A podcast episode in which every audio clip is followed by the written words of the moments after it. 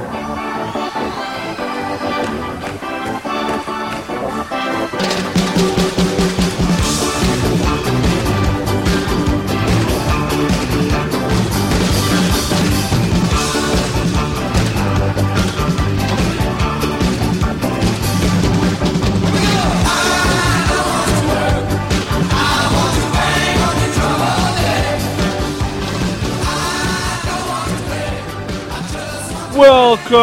to Conzi's Diary. Okay, it is Monday, June 11th, 2012.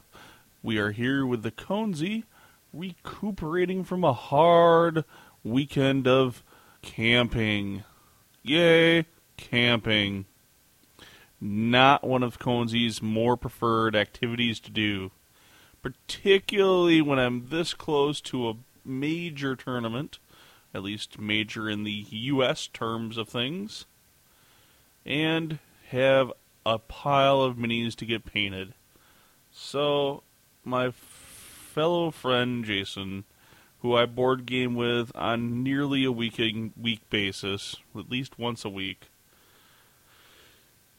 decided he runs a spring and a fall roughly camping trip where it's a group usually about somewhere between 15 to 25 people. He gets he pays for the campsite people chip in on wood and bring their camping gear and we they drink and have a whole lot of fun. And honestly i gotta be honest goodness this is probably the only enjoyable way i've ever been camping. I've been I've been camping before with just me and my wife. It's just at some point the level of boredom just gets mind numbing for me. I need to have things and electronic gadgets and such to interact with, or my minis or whatever, and those are hard things to bring with you when you're camping. So, what what kind of things do a conzi or a or a proper geek I think need when they go camping?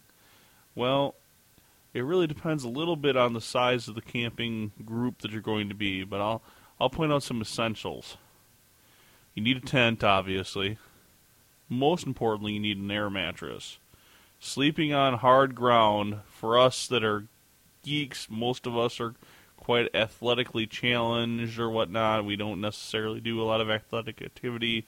Sleeping on cold, hard ground is not ideal for our bodies. Additionally, you're going to want enough beverages of your particular choice.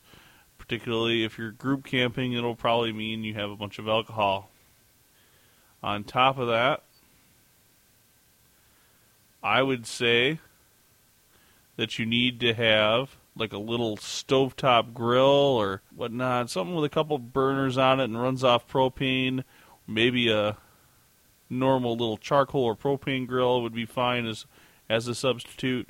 And the reason for this is largely we're we're not, we don't necessarily have the know-how as geeks. Certainly, the Conzi doesn't of starting fires with firewood. This just makes your life convenient. Let's face it, you're not there to rough it because you wanted to be there. I certainly wasn't. Not for the roughing part, so making my life is convenient and easy for getting things like food is great. Now, on if you're into or going to be at a group campsite for a while with a group of significant size at some time during the day while waiting for the evening activities where the fun happens, you want to have something like some game activities or such like that. And this is the one place where a guy like Conzi can really get into camping because he can introduce games.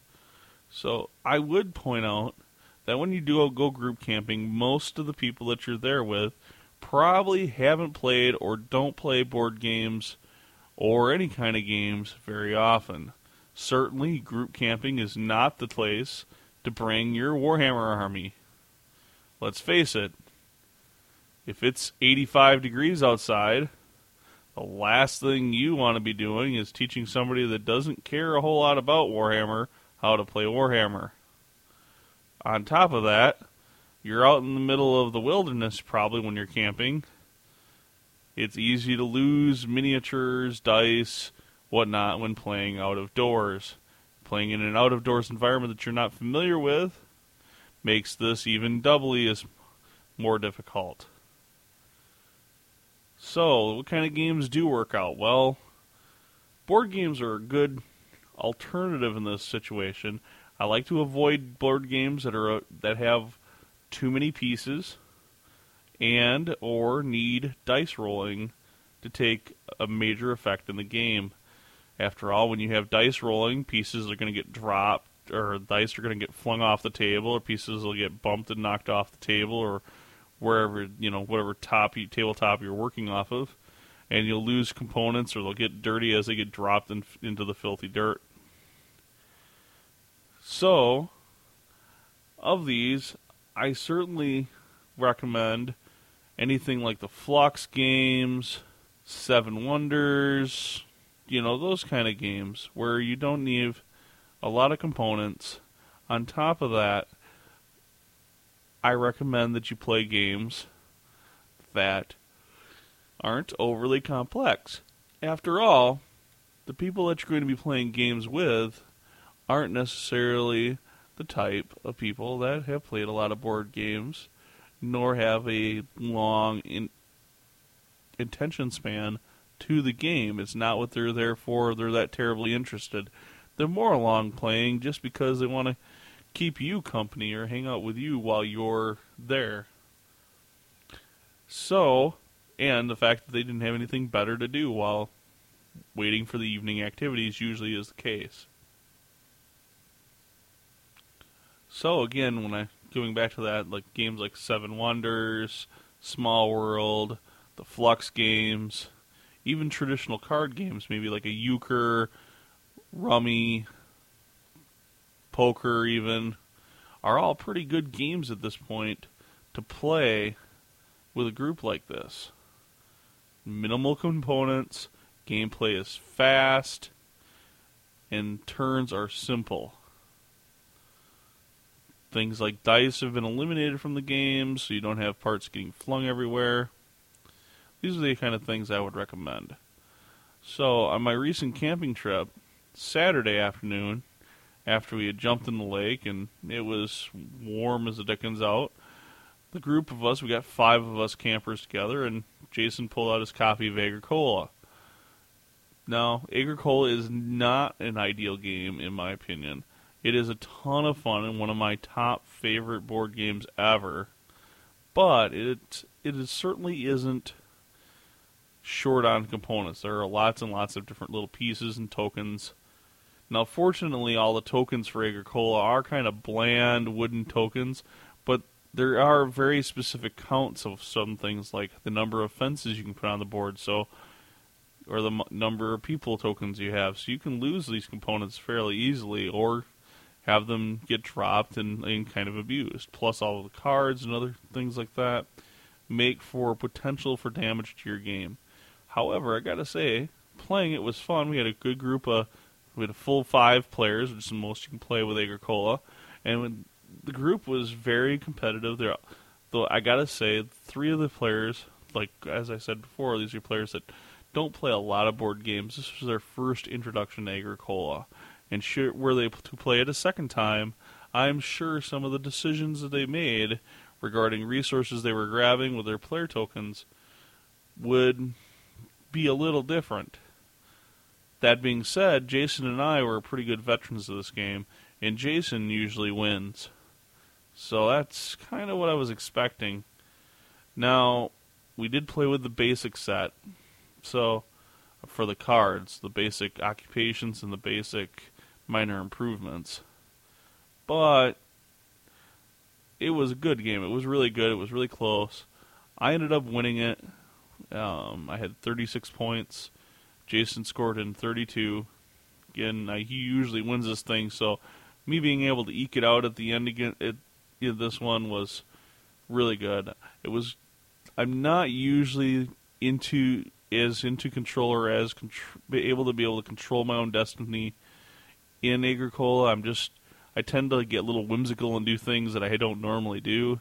In in this one, I a lot of games I'm usually kind of of Agricola. I'm kind of stuck not being able to get enough wood, and so this game, every time there was a four wood available, I took it, and this really helped me be able to expand my house, get that extra person in my house. I was the first person to do that, and I did spend the good portion of the game, particularly near the end, as the first player, which really was able to help give me the strong run near the end. I did have a great, uh, kind of an interesting food engine. I had the in this game. I ended up having the, I think it's the occupation. It might be. Uh, I think I'm pretty sure it's an occupation where you basically get to turn one wood into f- one food. So when I started getting into that point where I'm like, oh, oh, I've got three family members I got to feed, and I have no real food engine because all of the other, like anything to turn animals into food, was already brought up by all the other players. I was able to then focus on converting wood, which I was grabbing in heaps and gobs, and score points. Now the this did, since I was eating my wood, I was never able to properly build fences later, and I did have to spend a lot of time focusing on baking bread. But at the end of the game, like I said, Conzi won with a 36 points. We also had our, our worst player in this game scored a 5. Now that's pretty tough to do, but since he was new to the game, I expect him to turn that around, and that certainly wasn't the worst first time gameplay of Agricola score we've seen, which was a 1. Um, tonight, even, no, I got you back from camping. I, I gotta say, the other, one of the necessities of the camping trip is all of the stuff that you take to the campsite. Try to make sure that you're hauling it in on wheels and you're going to haul it out on wheels. We made the, we've got an old cooler we take in, no wheels. We have most of our gear we take in, there's no wheels. This means I end up having multiple trips and does not take long to find out that hanging out in the game store does not provide the repetitious and athletic needs that you need when you're camping. On top of that, I think every campground I've been to so far that's got a group campsite makes you hike quite a ways back, say a hundred yards at least, to get to the campsite. This means you're on your feet, walking back and forth, back and forth, back and forth, and it doesn't take a lot of these trips before you before you really find out the next day. Oh, I don't want to move. After a couple days of the campsite, maybe doing some hiking and whatnot as well, you're gonna be worn out and really appreciate the fact you got wheels on your carts. So another top tip from the Conzi regarding camping or camping. Now, I want to wrap up. I I did play a couple of games this weekend. I'm not going to go a lot of detail on the Blood Bowl game I played. I did get to play Brian, uh, Stark Raving Mad from who's been on the show quite a bit, and that game was great. We had I haven't played Blood Bowl in probably four or five years. I have not had a full game of Blood Bowl, so being able to go back, sit down, and kind of play the game and try to remember the game and the rules with somebody else was really good. I we were really close. Uh, it was really a close game most of the game. It was going into the first half. It went in 0-0 scoreless. He got the kickoff in the second half, and then it went downhill. We'll get into that a little bit when we either get on uh, the main show or when we have Stark in the studio, or Stark and I'll record a separate little Conzi's diary just for that. Now I also got a game against my my buddy Tim Rutledge showed up tonight, and Tim just kind of stopped by unexpectedly, and we were hanging out and talking. And he's like, oh, "Let's play a game." So I dug around my game collection, and we played some Dungeon Quest. Now I don't normally play Dungeon Quest with two players, but there's nothing wrong with playing it two players. But I gotta say, since Tim was it was his first time playing it, he didn't have quite enough expectation of what to happen and he did do well. He had over 4,000 gold and loot, but he didn't quite plan his exit well as well as he should have, and he was about two placements, if he was lucky, two room placements away from getting to be able to get out of the dungeon. This meant that it he did survive longer than the Conzi. Conzi decided, hey, I'm playing this for the first time, or with somebody that hasn't ever played it. I don't want to be the normal. My normal mechanic is to kind of just eh, early on, just kind of feel the game out and see how things are going and who's got loot, and not get too deep in the dungeon until I see who is really in trouble and who is not, and and if it's really going to be necessary to get out. Say somebody managed to get a 400 gold get item off of a corpse they searched or something like that. So I usually try to go in only four or five rooms deep and then get out. This is probably the only consistent strategy that you can have success at keeping your guy alive in the game. And then, fortunately, Tim was doing really good, and at one point, if he would have realized what he was doing, he should have just balked out when he got out of the catacombs, he should have just headed straight for getting out because at that point he already had 4,000 plus gold in items. But it was fun. I unfortunately myself died trying to cross the pl- cross a bridge that was over the catacombs, and that was the final damage I took. But all in all, it's a good game. It's nice, silly Dungeon Quest silliness. Anyways, I've kind of talked about camping, I guess, mostly. That's what I did all weekend. And I did get a few games in, as you've heard me talk about.